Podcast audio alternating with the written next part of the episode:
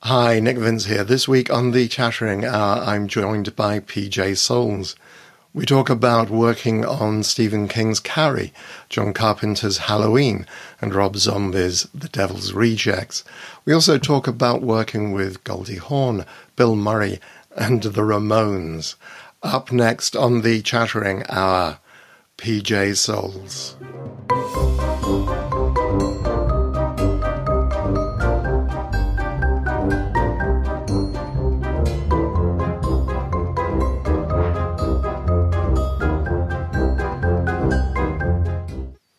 And we're back with my special guest, PJ Soles. PJ had a globe-trotting childhood and then moved to study in New York, became a model and an actress, and eventually moved to Los Angeles, where soon after she landed a role in Carrie.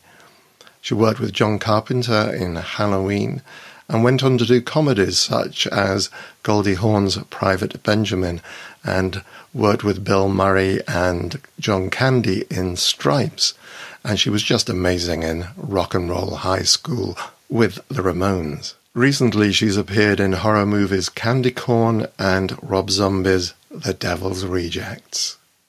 PJ, thank you very much indeed for joining me today. Absolutely. no, or I guess I should say totally. say again. I guess I should really say totally. My totally, which we'll come to later on. but I did want to go back to the kind of the very beginning because you had a kind of unusual childhood. I think, having been born in Germany, you kind of traveled a lot. So, what was your childhood like? It was awesome. Um, I wouldn't trade it for the world. Uh, although I am attracted to to, to guys, uh, my husbands and uh, my boyfriends have all been uh, Americans who have grown up in one city. So I think that is something. But in any event, my father was from Holland, Rotterdam, Holland, and my mother was from New Jersey. And uh, her first husband uh, got killed the last day of World War II. And as a, a you know a young twenty uh, widow widow uh, she decided to journey across and be part of the army reconstruction of Germany. My dad, was from Holland, uh, had been captured and sent to a, a work camp in Germany. And uh, the gates were opened by General Patton, so he was forever indebted to Americans. He met my mother, and they got married, and uh, and I was born in Frankfurt, Germany. so it's a strange journey how I got here and how my two parents met, but so then my mom was working, like I said, for the US Army, and then she worked for uh, an insurance company that was starting to open branch offices. So we, and my dad got a job uh, starting really in what they always say the mailroom, but worked his way up quickly with his uh, six languages. Uh, and uh, he opened up a branch office in Casablanca in Morocco. So we moved there, and then we moved to Maracaibo, Venezuela and then we spent a, a, couple of years in New Jersey while he worked in New York City. And then we moved to uh, Brussels, Belgium, where I went to high school. So I learned French and Spanish. I know Spanish better, but preferred language is English. so that's my journey. And every country was exotic and, uh, and uh, enlightening and amazing.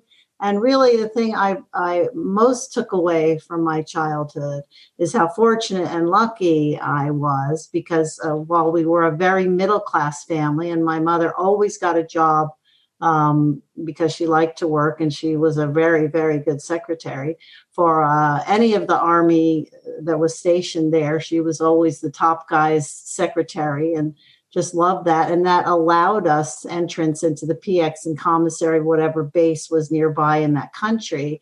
And, you know, very pro American. And, uh, but I did take away that, you know, most, most of those countries, Morocco, um, certainly Venezuela, such poverty. And as a, as a child, it really affected me. And, um, you know, I just have always cared and, uh, you know, considered that the world, eh, has a lot of needs, I guess, you know. So right. I've just always been very grateful. Right. So what um when did you kind of settle down? Because you went to uh, college in uh, Briarcliff, White Plains, yes? Right. That's because my parents then moved from Brussels to Istanbul, Turkey. and uh, they wanted me to go to Roberts College there. It's an American college. I wanted to go to the Sorbonne, and my dad said, no way. so if I wanted to go to the United States, I had to go to an all girls college, and I had an aunt nearby. Uh, so they, they said I could go to Briarcliff. But of course, my roommate was from New York City. And that summer, instead of going to spend it with my parents in Istanbul, I stayed with Lorraine at her mother's apartment. in NYC Manhattan and happened by the actor studio. And there was an ad outside that said, uh, We'll trade, you know, you can audit classes if you run the spotlight on the weekend production. So I was very excited about that. I applied and did. I had climb up on a catwalk. It was the Seagull with Joanna Miles and Scott Glenn. And I was responsible, having no prior experience of being up there and running the spotlight on them. And in, in exchange, I was able to audit classes. And I had, uh, throughout my childhood, and, and starting in Venezuela in sixth grade, I was, you know, in a production of of Hansel and Gretel. I played the witch, and uh, I got the nighttime performance, beat out the eighth grader, and uh, always had been in plays, but never thought I wanted to be an actress. It sort of in the back of my mind. Never grew up watching TV or movies. My first movie was Ben Hur in Venezuela, again at the age of 12. Big movie theater. I was crying. I wouldn't leave my seat. My father said, Pamela, that's my name, Pamela. They're just actors. Right now, they're somewhere enjoying a Coke.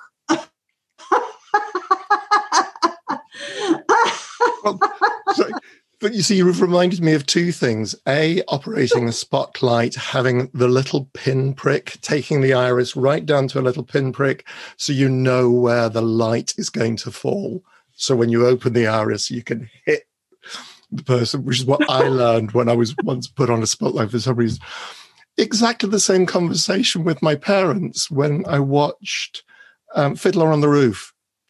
I'm a Tefka, you know, 12, 14 years old, floods of tears, my mother leaning across and saying, It's not real, Nick. It's not. I'm going, It is. Oh, it is. It is. We are kindred spirits. but I think, too, it's so funny that, I mean, Ben Hur, it's such a, you know, dramatic and action packed movie. And for that mm. to have mm. been first film on the big screen and, and probably anywhere. I didn't, you know, except when we would come back to New York every four years to get all our vaccinations and shots for the next mm-hmm. country. I would be in front of the TV at 3 a.m. while everyone was sleeping, you know, just because I wanted to watch Shirley Temple. And we never had TV. We didn't have TV in Morocco. We didn't have TV. We had TV in Venezuela from six to eight, and the same in, Brussels at, night, you know, was, but it, it, wasn't, we never, as kids, you know, I have two, I had two brothers, um, never watched TV. It wasn't a thing, you know, so. Right. yeah, yeah. No, it just remember, of course, in the UK back in the 1960s, television came on at five o'clock in the afternoon. Exactly. Uh, the rest of the day, you had to read books or play with your brothers, you know, or get outside. now, New York State, you know, he's trying to tell me that he watched, you know, Lassie and oh, Hogan's Heroes every night. He's got to put that on. I'm like, you know what? I can't stand the music for most of these shows the music drives me crazy. But he said that, you know, I guess it was common for the parents to say, you know, go watch TV or go outside and play. so yeah. Yeah, yeah, yeah, yeah. No, well, it sounds like a fun childhood. So you've trained as an actor, graduated. Do you remember what your first professional job was? Well, from there, uh, actually, I met uh, Joshua White, who ran the Joshua Light Show at the Fillmore East. And I met him while I was running the spotlight. And, you know, it was the summer. So I would wear these little short dresses. It was, you know, 1969. and I came down uh, after the sh- after one of the shows and he introduced himself and he said, You know, I have a recommendation. You really shouldn't wear a, a dress. And I go, No. And why not? He said, Well, just look up. Said, But it was a nice view. Would you like to go out to dinner? So anyway, so that and then I was transferring from um, Briarcliff to Georgetown University because I was very interested in learning Russian, and I had already already known uh, learned French, and I was taking French literature as a minor, and it was very confusing. But in any event, I transferred. Me and another uh, girl were the first two females ever to be accepted into the Georgetown uh, University's uh, School of Languages and Linguistics, which was really great. But I, I sadly only went down there for two weeks, and Joshua kept saying, "Look, you want to be an actress, you shouldn't go to Georgetown." so, anyway, I didn't tell my parents until they returned that next spring that I hadn't gone down. So they had paid the bill. I did pay my dad back, but they were very upset until they saw my first commercial, which was what Joshua introduced me to his sister. She was an actress, Deborah White, and she had an agent, Lester Lewis.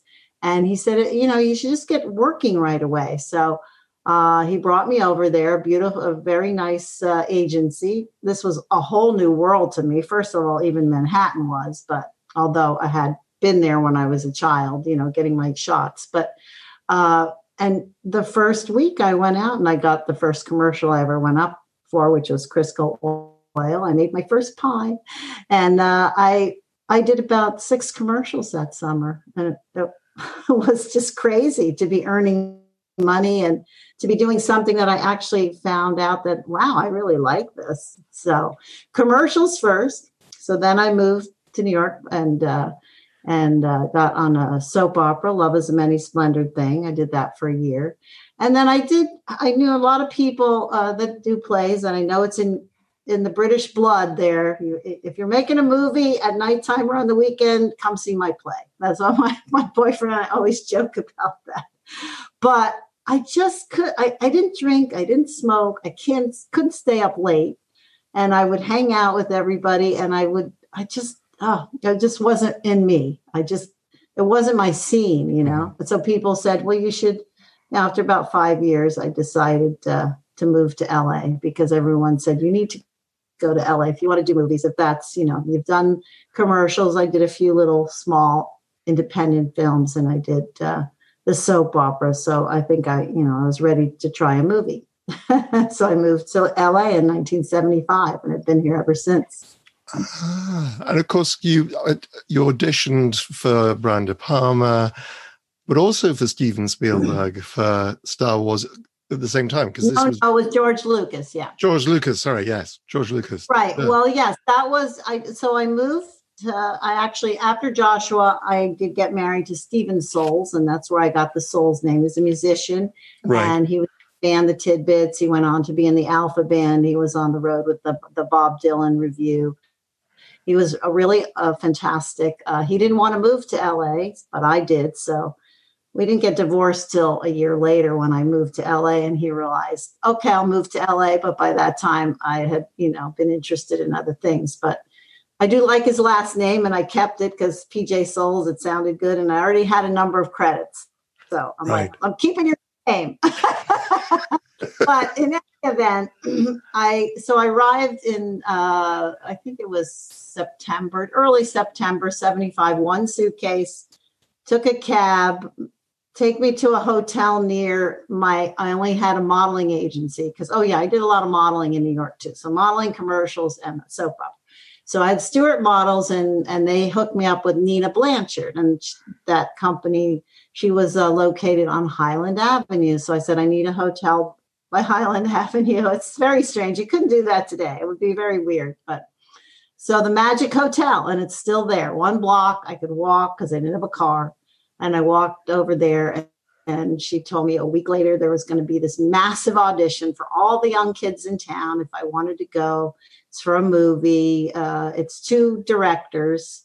I didn't know either of them. And at the time, they really weren't well known. So I get there there's really uh, it, it, was an hour wait no big deal Lot, lots of us sitting down in the hallway waiting i mean i mean really i can't say hundreds but certainly you know probably 50 of us sitting in the hallway waiting to be called in and i get in and george lucas is on one side behind a desk and brian de palma on the other and uh, they look look at each other. And I was wearing my red baseball hat, which ended up in Carrie, and I was wearing overalls. I just thought, I don't want to compete with the pretty girls. I want to look more kind of like a tomboy. And, you know, again, it's 1975. So you dress however. And, uh, and Brian looks at George and says, I'll put her on my list. And he goes, fine. And I, I said, okay. And then I turned to go. And Brian says, next audition, wear that hat.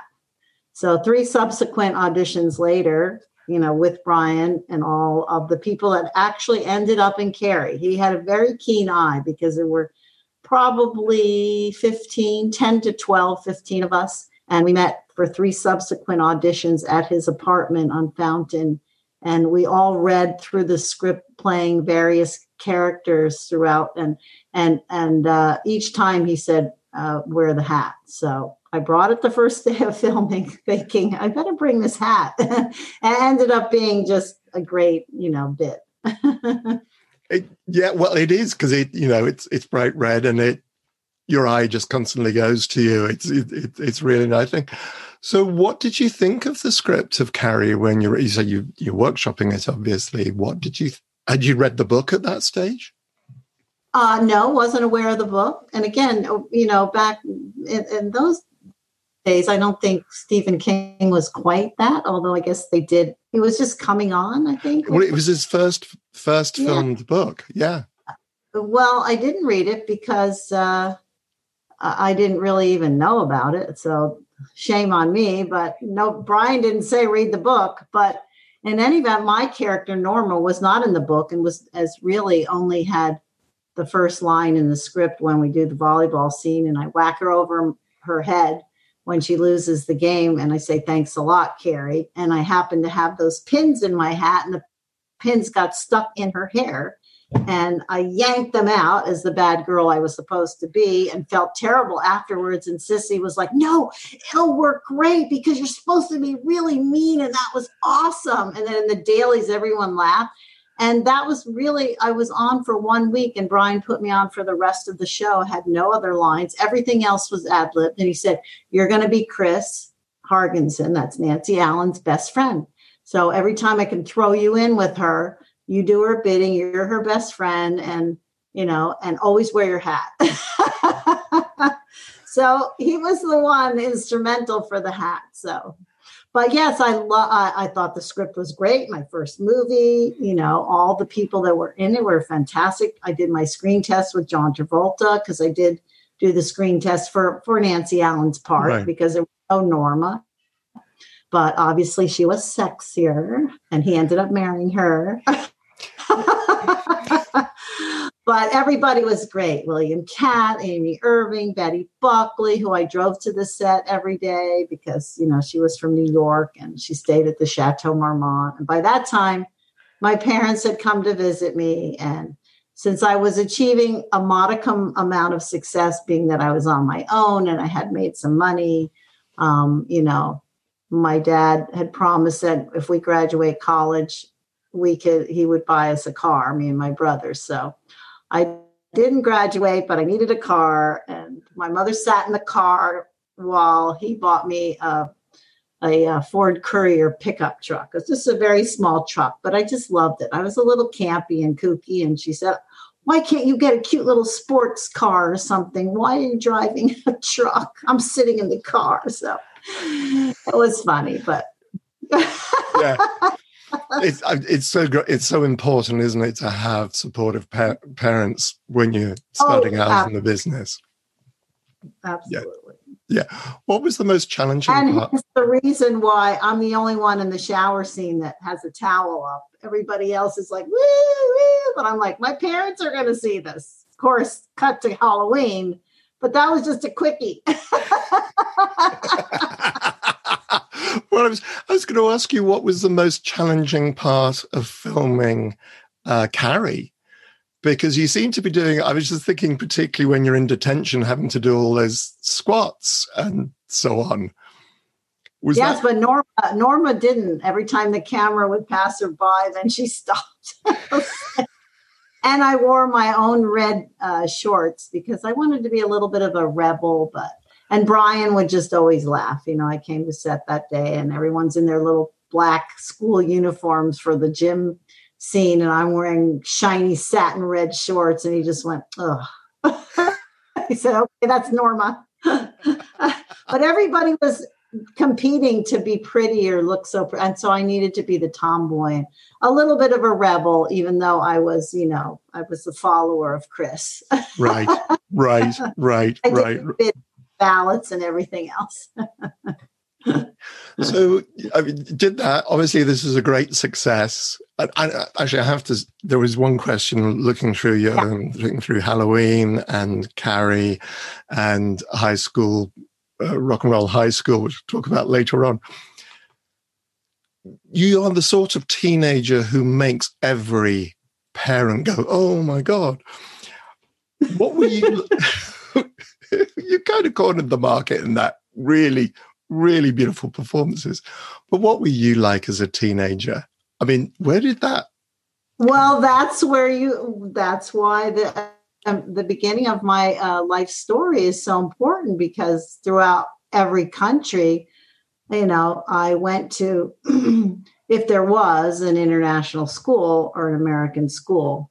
I think in Morocco, I was only five, six, and seven. I actually went to a, a school at the Nouasseur Air Base. So I was went right. to school in the Air Force hangar. It was awesome. I mean, just, you know, and the beaches there and the food, sitting on pillows and eating with your fingers. I mean, that's I had fig trees in my garden, you know, it just was delightful. But right. then Venezuela, we had the American school that was called the Escuela Bellavista, and half of the afternoon was all taught in Spanish. And I know more about Venezuelan social stud, social history. Venezuelan history is called Venezuelan social studies than American history, but um, there were always the uh, American kids. So mm-hmm. in Venezuela, however, they did have their own uh, uh, army, you know, the arm, the base that they lived on with the fence around it. They went to that school, but we had a few stragglers of parents that wanted their kids to get to learn Spanish.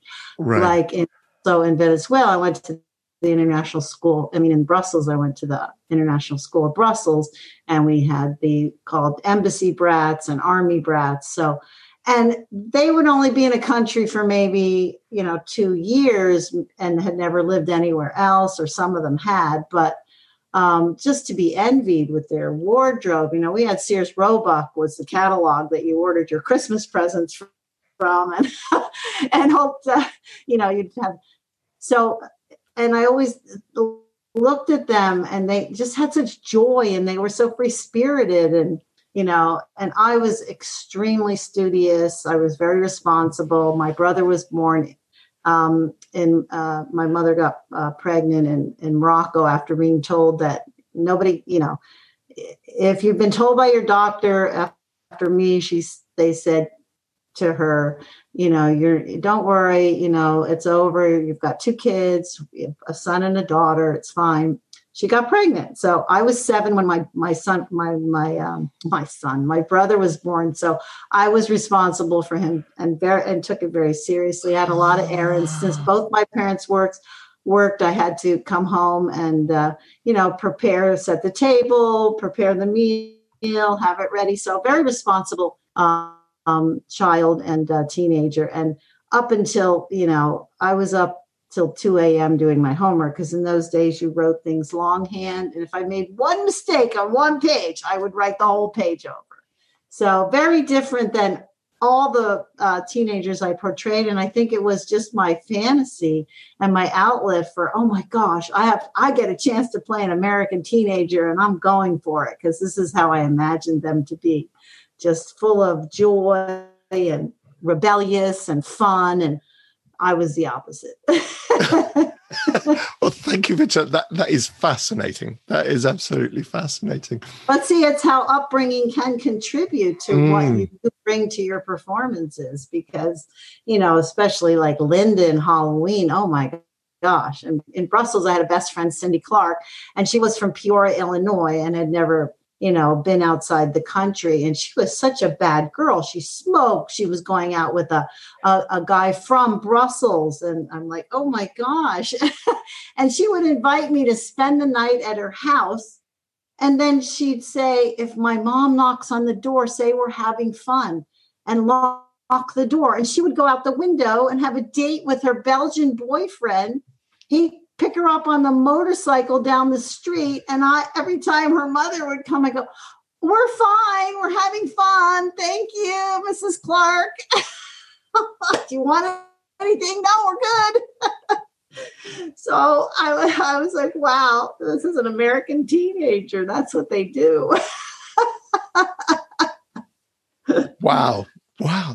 so Cindy Park was probably my role model. right. right. Um, and what was John Carpenter like to work with? Oh, he, you know, now everybody knows about him, but then it was the beginning. So he and Debra Hill were just a wonderful couple. Uh, the thing that I remember the most that was so impressive was that they were very soft spoken and very gentle and very caring and very much interested in a collaborative effort. They never said our film, my film. They would say our film. And they would be totally open, totally open to any kind of improvisation, anything you wanted to bring. And the set, even though it was 21 day shooting schedule, very rushed, even though there was a calm to it. One or two, possibly three takes. And in those days, you didn't have the little thing on the side showing you what you're getting. You had to wait till daily. And there could be an oopsie, there could be a focus pull that didn't go right, there could be a lighting issue, but we weren't going to shoot it again. So you better get it right. And it better not be the dialogue or the actor. And that's what I thought. So uh, very conscientious and concerned with, you know, doing my best right out the gate, first take, you know, which was exciting because we did do a little bit of rehearsal, but not really. There wasn't the time, and we had to quickly move from location to location. But John Carpenter just had a sensitivity about him that just uh, it made the whole set uh, feel very special, like a, a, a, real collaborative effort. And so after Carrie, which was a studio picture, and it was Brian De Palma who came from New York, and that was his movie. And even though you could improvise, and obviously my character, you know, that wasn't even in the script, but there was a sense that he was the king of the set, whereas John Carpenter was like, we are all making this movie. And it, uh, just, I remember the gentleness of the filming, and I've uh, really never experienced it again. Right, because of course you work with Jamie uh, Lee Curtis and Nancy Kyes, who I've also right. Yes, you've interviewed. Nice. Yeah. She's lovely. Yeah. Well, uh, uh, Jamie, that was her first movie. She was 19. She was very excited, but very nervous. She said she was really more like Linda than Laurie. We should switch parts. I go, no way. You're boring. You've got the boring role.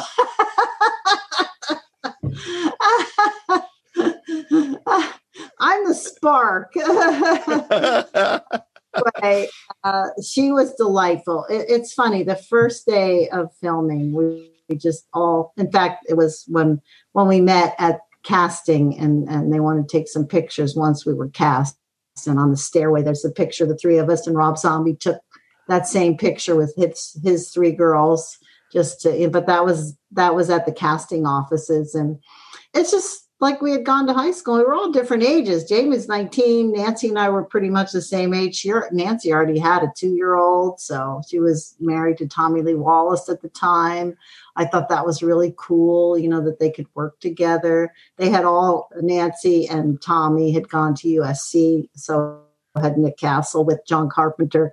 Um, I just, it was just delightful. So, and then we did, everybody asked, and again, again, because, you know, you're from the UK, Donald Pleasence. Donald Pleasence wasn't really aware of him again because of probably you know my lack of movies in childhood, but um, he was very quiet. And and when I asked John Carpenter, does he like us or what is his problem? You know, he doesn't want to talk to us. And and uh, he said, you know what? He just wants to be in character the whole time. That's that's how he does it. So, you know, he, he's observing you and he would sit at lunch and eat and give us a little smile now and again but we were terrified to talk to him because you know we didn't in- want to interrupt his method or whatever he was doing so but a lovely man Right, right. Yeah, no, wonderful. I've had some lo- lovely stories about uh, Donald Pleasence, who had just such a great presence on screen.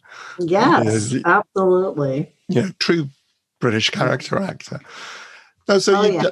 And then when we watched the casting crew screening, I mean, one thing was making the movie and how delightful everybody was, but then we watched it and, you know, from the script, you think, oh, good, you know, I just want to do my best. I want to get another part. This will be great. This will springboard me to opening the doors for casting agents. I've been in a movie. And like I said, at that time, John Carpenter's name didn't mean anything. And if you're in a horror, I mean, to the people in the know, yes, but not in the studios or if you're trying to get mm. on Airwolf, any of the you know shows that were on at the time. Um, but the fact that you had experience under your belt meant something. But so then I we go and I see the movie and I'm blown away. But 50% I'm blown away because of the music. And he never mentioned, oh, I'm going to do the music. And then I hear the music and I'm like, what? Is this guy like just 100% genius or what? So we're all fans of the movie, but it took a while. It was a slow a slow rise, let's say. And again, right. because horror movie considered, oh, that's kind of lowbrow, you know. But I don't know. I think, of course, now it's a uh, everybody hails it as a, a masterpiece. So I'm very proud to uh, have been in it. Yeah, yeah, and, and you know, many sequels, so you know, and different incarnations of it. Because you had to go back and do um, uh, some extra scene a few years later when they put Halloween on TV. Is that right? Right. They added another scene. Uh, I think it was a year later, and uh, right. that was fun. I think it was just a day of shooting. I go over to Laurie's house. I borrow a blouse or something, but and that was fun. It was sort of like a little reunion. And I guess you know for the TV version, when we did film it, I remember the "See Anything You Like" scene. I had to okay, just don't drop the don't drop the sheet too too far down, and so that was uh, for the TV. But because right. they had cut out, I guess maybe bad language or other scenes, I forget what. We had to add, add some more because as it was, it was a pretty short film for you know. but that was just fun. Right, right, right, right. No, you you talked about working in horror and so on. But I mean, one of the other things, um, I'd not actually seen it before, and that was Rock and Roll High School with the Ramones. what was that like? Were you a fan of the Ramones before you made this film? No. Are you kidding? No. no, but again, there's the there's the American teenage dream role and uh, I had always, you know, my first husband, Steven, was into music. Uh, from him, I learned uh, obviously a lot about American music. Obviously, in Brussels, you know, I graduated high school in 1968. So I knew about the Beatles, loved the Beatles.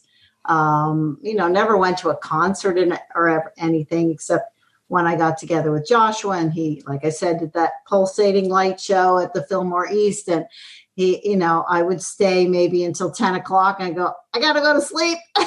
of course, Jimi Hendrix came on at midnight, but I wasn't there. but by the time I got to LA, oh, we're talking the Eagles, Jackson Browne, you know, uh, Joni Mitchell, Neil Young. These are people that that was my music. So Allan Arkush gives me a cassette of the Ramones and said, You're their number one fan and you're going to sing a song. So, you know, get to know their music. And I put it in at the time I was married at that point to Dennis Quaid. And uh, he also was a musician and always played the guitar. And, but again, we like country music, not country, but, you know, I guess California music. Right. right.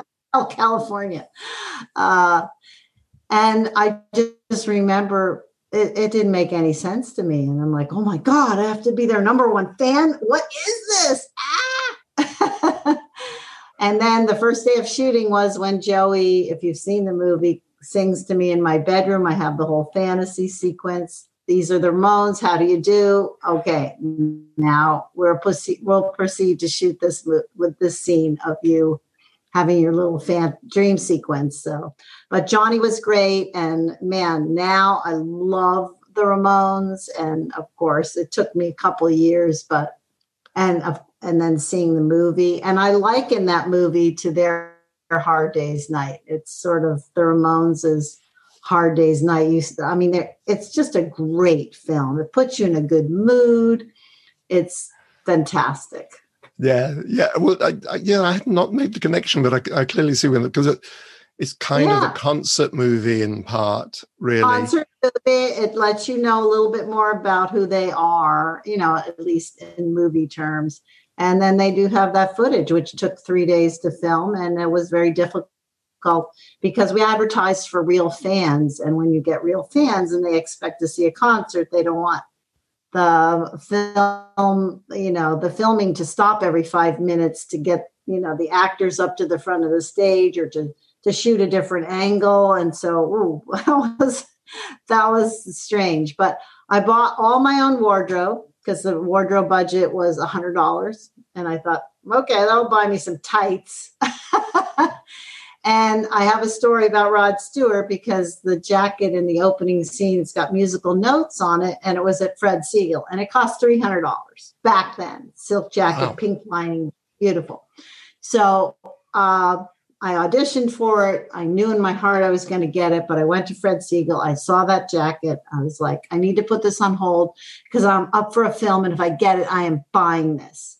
And so I get it. I go back and I asked them to bring it from behind the counter. I'm trying it on. No, I, no, I didn't try it on. He handed it to me and Rod Stewart's in the store because I don't know if you know Fred Segal, but very, you know, swanky, expensive, one of a kind items. And he and he was there. And uh, they handed it to me. He grabs it out of my hand. hands. I'm buying this. I go, no, you're not. I had it on hold for three weeks and it's mine. I need it for a movie. He goes, nope. And he puts it on and he's parading around. And I said, it looks really great, but let me wear it for the movie and then I'll give it to you. I promise. of course, I didn't fulfill that promise and he just kind of gave it back to me. He said, here you go. But I just thought that was so funny. And it's Rod Stewart approved. I'm just thinking the bloody cheek. exactly. no, I mean, what are the other? Um, you mean another? If he couple? knew I was half Dutch, he might have, you know, asked me out. But no. well, that would be a very different life. Yeah. you you made another couple of movies, um, another couple of comedies, uh, starting with um, Private Benjamin mm. um, with Goldie Hawn, which again I realized I'd watched more or less the whole film and not seen the last twenty minutes before I prepared this. But what I, I mean, That's this right. is I don't think I don't think I'm in the last twenty minutes, so no, no, no problem. So that was fine but it was kind of interesting to see where they actually went with this character. But but this is a very different role. This is a very uptight. I, I, it's that lovely moment where the coin is bounced on your bed. Yeah, oh Eileen Brennan, my yes. hero. Extraordinary. I, it's a very, it's a kind of slightly strange film, and you look at it and you think, I'm not quite sure where you're going with this. All right. but wonderful, wonderful film, and you know, highly recommended. Well, Goldie Hawn was a producer, and at the time, I have a lot of Polaroids because she used to bring Kate Hudson. She was three months old at the time, right. so I have Polaroids of Kate as a little baby. We're all, you know, holding her, and she looks exactly like she does now. Now, same face, so cute. Uh, but so Goldie was producer, new mom, star. It was when I look back on it, because people say, "What was it like working with Goldie?" I said, "Well, she was delightful, but she she really it was only funny when she was working because she was in a serious mode, so it was no fooling around with her. With the girls, that you know, all the other girls, of course, we had a ball. Mary Kay Place, we, you know, Eileen Brennan, we had a ball, but we didn't have the the weight on her shoulders that Goldie did, and, and she was just adorable in it, but um, I almost lost the part because I had blonde hair because she had a different director at first who had hired me. And then when she got the second director, she put the decree no blonde hair. So I had to go back and uh, re audition, and I wore a black wig, hid my hair, and got the part again. So I got the part twice.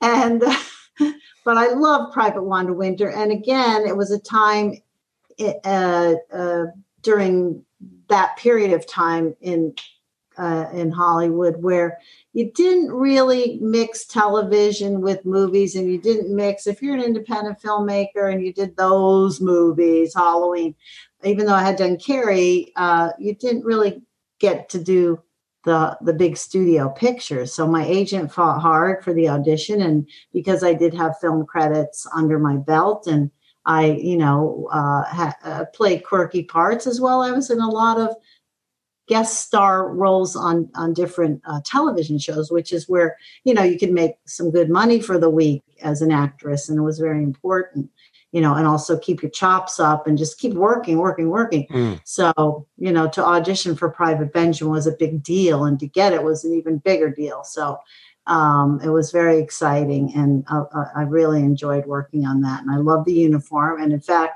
i that they have a place called um, what's it called hollywood costume and all right. the yeah it's all so my uniform my boots were all there and when it came time for stripes i said i need another army uniform and they said well we have your uniform from from uh, private benjamin so they just changed the name tag and it still fit me obviously a couple of years later and my boots so i wear the same uniform in both movies these little details are weird I love it. I just, I love it. Now, obviously, this is a very different style of filming. I mean, working with Bill Murray, I'm, I understand that a lot of improvisation was involved, which I love. Obviously, I started in Carrie. I was able to, you know, learn that, and uh, had never been on Saturday Night Live, but I had seen it, and obviously, you know, his reputation preceded him, and I knew he was probably going to be hard to work work with. But uh, so I made it my goal. He's not going to top me. He's not going to get me. I'm going to be on equal footing with him. So it was my goal to match him and to make sure that he didn't outwit me, which was hard to do. But uh, he's very moody. Uh, it was hard set to work on. We were in Fort Knox, Kentucky. It was the winter time. Um, Warren Oates was amazing, a beautiful soul uh, John Candy, Harold Ramis, where you would think that uh, that Bill Murray would just be, you know, zinging the one-liners and making you laugh. No, he was pouting. Harold Ramis was making you laugh. John Candy was making you laugh. So John Larroquette, I mean, just amazing actors. But Bill, who was making the most money, was uh, the the unhappiest, and so it was just, it was kind of sad. Well, we all tried to cheer him up, but you know, uh, I think you know it, it, it was a deep seated psychosis.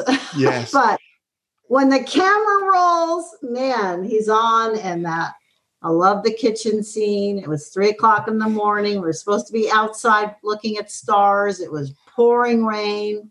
We went inside this house and he walked into the kitchen and opened the refrigerator and took out a carrot. And I said, What are you going to do with that? And Ivan knows Bill Murray, knows how he operates. Bring the camera in.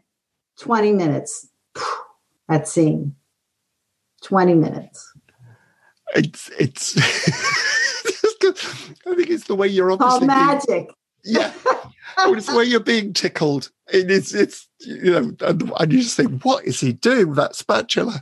Um, it, uh, Only I know. But I was stove, and when I jump up, he turned the heat up. It was a middle griddle where you put pancakes, and he, so when I go, it's that wasn't acting. yeah, yeah.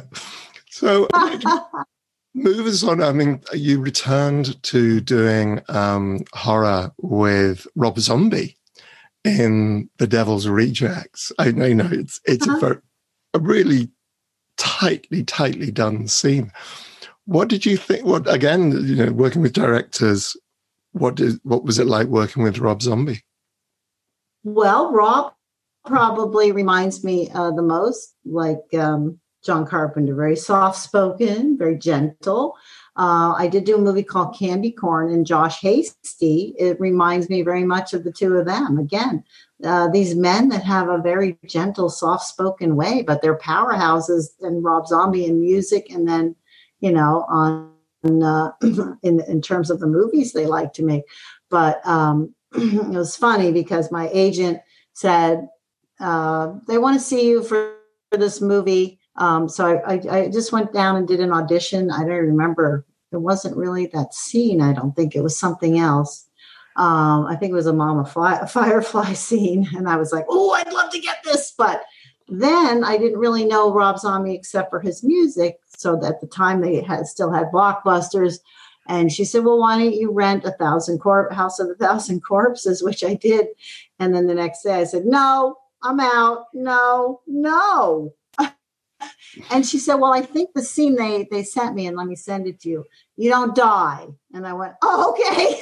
well, let me look at it. And then, oh man, I really I tossed and turned, and yet, you know, again, this is Rob Zombie is the new group of directors and who are coming up who saw Carrie, who saw Halloween, who know Rock and Roll High School. And so they want to choose from these actors that they grew up loving and admiring. And so that was appealing to me. And I, I kind of liked that. And also, uh, my agent told me I'd be working with Sid Haig, which I wasn't completely versed in his, you know, amazing career, which now I watch movies. He's with Ann-Margret in a movie. I'm like, what? He doesn't even look like Sid Haig when he was young. But and so and the fact that I didn't get killed. I don't get killed. so I was excited to do it. Uh, turned out to be a really fun day. Um, at the time, this band uh, called Local H had put out an album, Whatever Happened to PJ Soles. It was a song that they had written. I brought it since Rob's a movie guy, a music guy. I thought, well, let me just give him the CD. Little did I know he would play it on the loudspeaker all day while we were filming and in between breaks. he just kept playing that same, punching that same song in. So he's a character. He was funny. And then at lunch, I'm sitting there eating my salad, thinking, oh, this is a nice, you know, I get a moment of relaxation. And he comes with posters and pictures, and he just plops everything down. We're talking maybe 30 pieces on the table. Says, Oh, yeah, when you have a minute, can you sign these? so I said, Is that why you hired me? You wanted me to sign all your stuff? Because he collects. He collects stuff like he and Johnny Ramone were best friends, and they would go to all these shows and they would buy stuff. So little did I know, but it was uh, he was really funny, delightful. I love Sheri. Um, and I got invited to his 40th birthday party after that. And I'm like, God, what do you bring the guy that's got everything? And it was uh, pouring rain that night. It was at a club. And I thought, you know what? My kids have all my, I have a son and a daughter. Uh, I, I, have all these scripts. Um, and I had the script for Halloween. And he told me how much he loved me in Halloween. So I signed it to him and I wrapped it up, and it's this little, package. it's pouring rain. I'm running, get inside, and there's this giant table full of gifts. And then Nick Cage walks in with a shrunken head in, in a glass thing. And I'm like, oh my God, he's going to love that. He's not uh, my script. What? So, and then we leave, my boyfriend and I leave, and it's pouring rain. I'm like, oh my God, I don't know. It, they might bring all and i just wrapped it like a script you know with some paper on it and i and my whole thought was oh my god they're going to bring all these presents out of the parking lot. It's going to fall on the ground. Somebody's going to run over it. It's my original script from halloween. You'll never see it. 7 a.m my phone rings. Back then we had home phones. We had answering machines. 7 a.m like i'm not answering that. And luckily i didn't because he left me a message that i played over and over and he was just like a little boy. Oh my God, it's my favorite gift I've ever gotten. I love it. Are you kidding me? The original script's got all your notes in it. Oh my God, I love it. Thank you, thank you, thank you. So, and I think that started the idea for him wanting to do the, you know, reimagining of Halloween. So I put the spark in. Uh, Maybe. well, one day I hope to meet the gentleman. I shall ask him that very that very that, question. He was going to wrap it in plastic and put it in his vault, and nobody was ever going to touch it but him. That's how much. So I think it's so funny. no, speaking of Halloween, um, you actually have a voice cameo in the latest version uh, of it. What was it like to come back? Um, well, it's funny because I think they had pretty much finished everything. They were sort of in post, and then they they had this opportunity because I knew one of the producers, and you know, all my fans were saying, "You're not in it. How dare they? Why can't they give you a cameo? What? Why not? You know, you don't have to be Linda." And so they put the seed in David Gordon Green's head, and I and he was in North Carolina. We did it over Skype. I went to a recording studio in LA and uh, it, it, was a recreated scene of when you know from our movie where Laurie's looking out the window in the classroom, and it's this beautiful monologue about fate and and uh, and and they emailed me and I said, you know what, it doesn't make any sense that I do this unless I am able to put totally in the dialogue. So I'll fit it in somewhere. And David Gordon Green said, yes, yes, that's great. So, you know, that's what happened and that's how it happened and it really uh, i wasn't playing linda i was playing the teacher but to be included in that was very special my fans love it i love it and uh, you know it just made me feel a part of the ongoing um, film Legacy. and also, no i probably can say i have a i have something in the new one but i can't say what it is but it, i'll be recognizable Oh, good. Oh, good. Well, that's something. That's that's pretty. That's something to look forward to.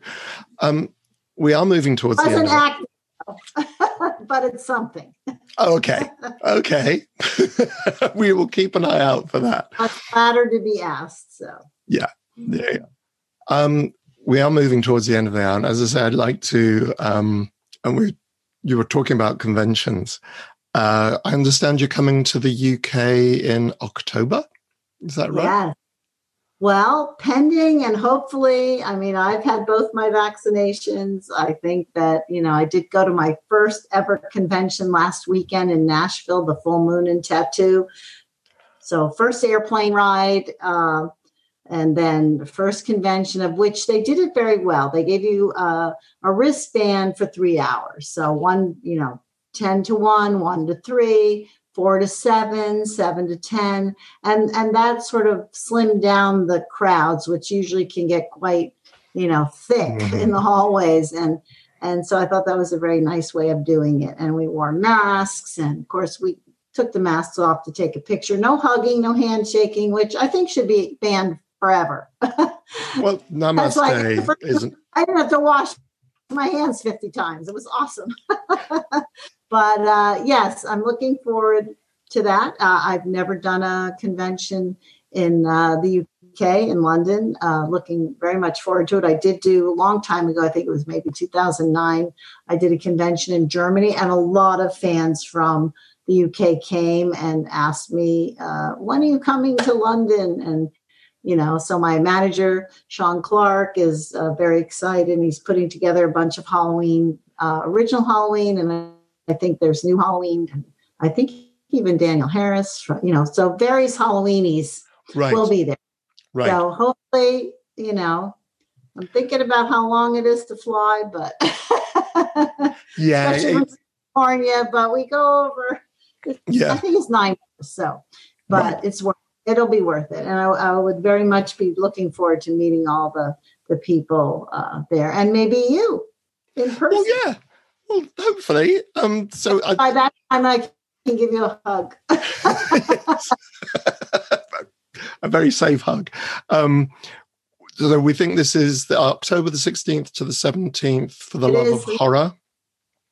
Yes. Convention. I'll I shall look out a um I'll look out for a uh, Trafford Park. Do you know? Trafford? Yes. Yeah. Okay. Yeah. It, that's Manchester. Yeah. Um, I will. I will put a link in the uh, in, in the when we do this. Now, before I let you go, um, it's tradition that I do ask you some questions about things that you might want to take into the afterlife. Um, if you're doing the luggage in the crypt. So, if I had to be really mean and just say, okay, favorite film, what film would you take with you? Wow. Man, I have so many. Mm. Uh, turns out it's not Ben Hur. That was my first film, no. Gosh. Uh, I would say, uh, I mean, I don't want to be egotistical, but if I'm going to laugh and have fun and remember my life, rock and roll high school. That's a good choice. It was so much fun. I have to tell you, every day was joy. So, okay, that's that's that sounds to me like a very very good choice. What about a book?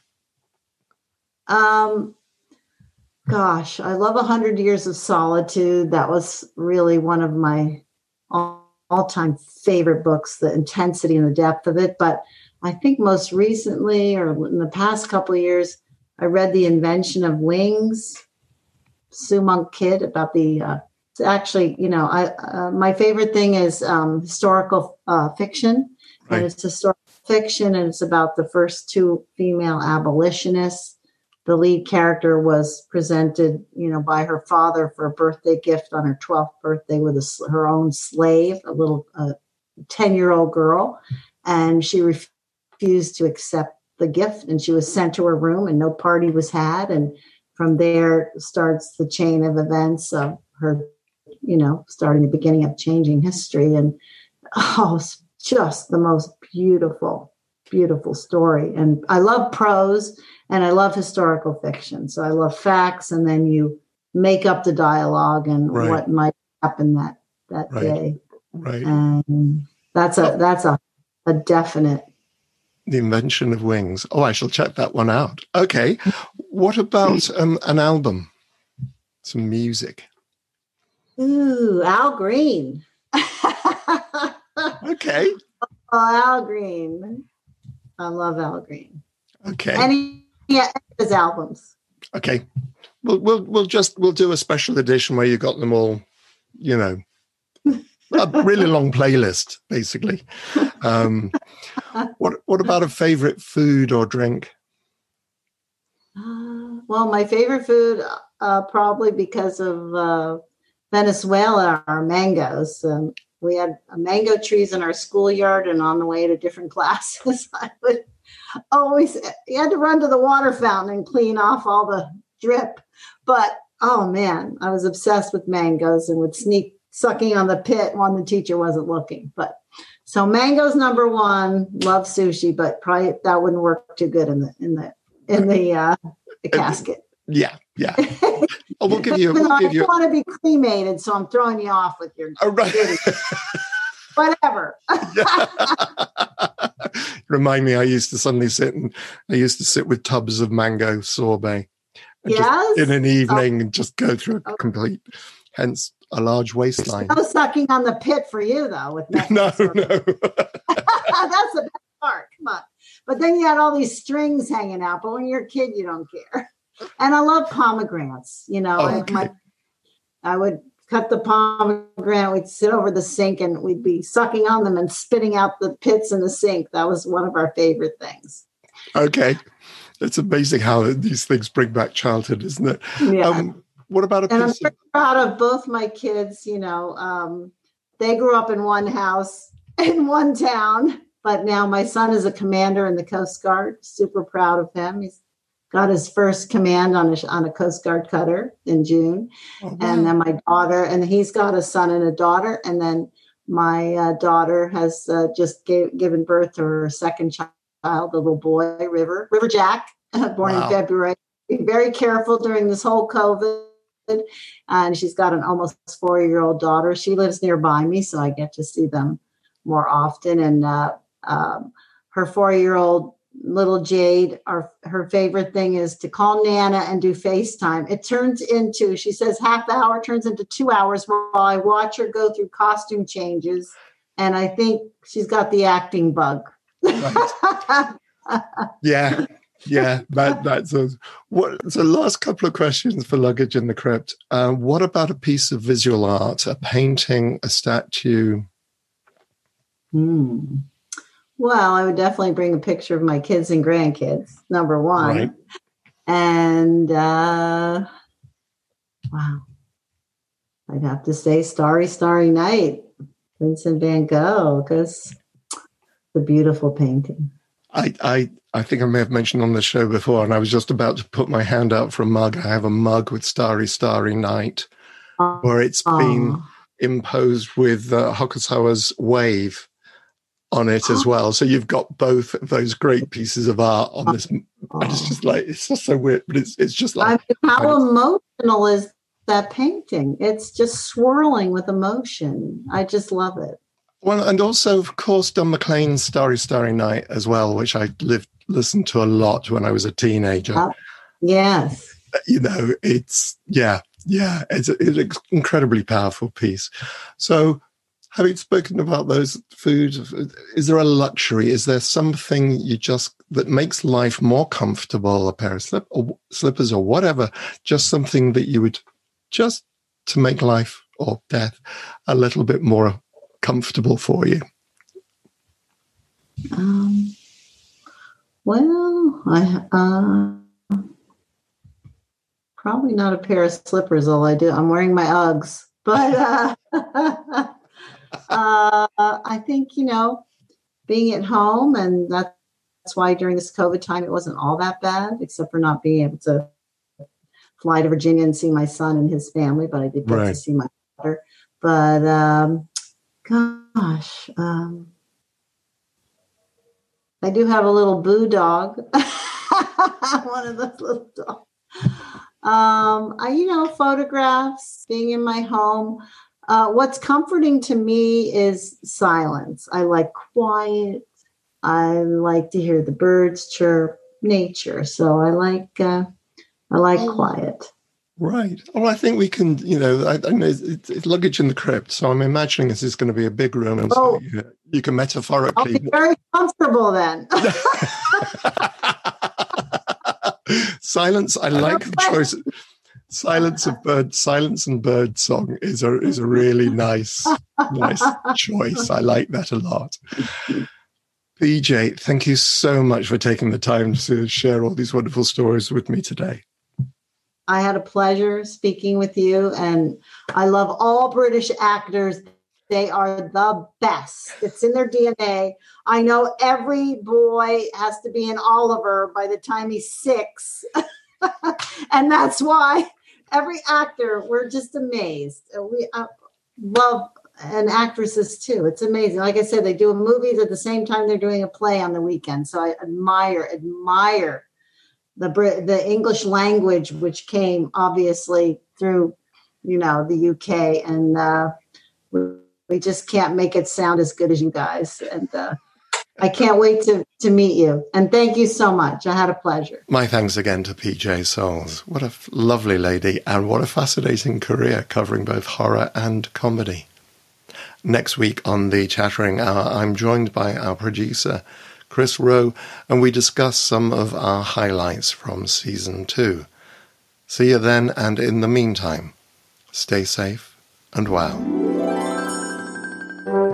The Chattering Hour, hosted by Nicholas Vince, is produced by Chris Rowe Management and Tea Time Productions.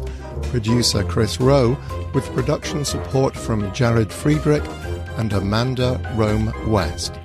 Composer Kevin MacLeod, Copyright Tea Time Productions.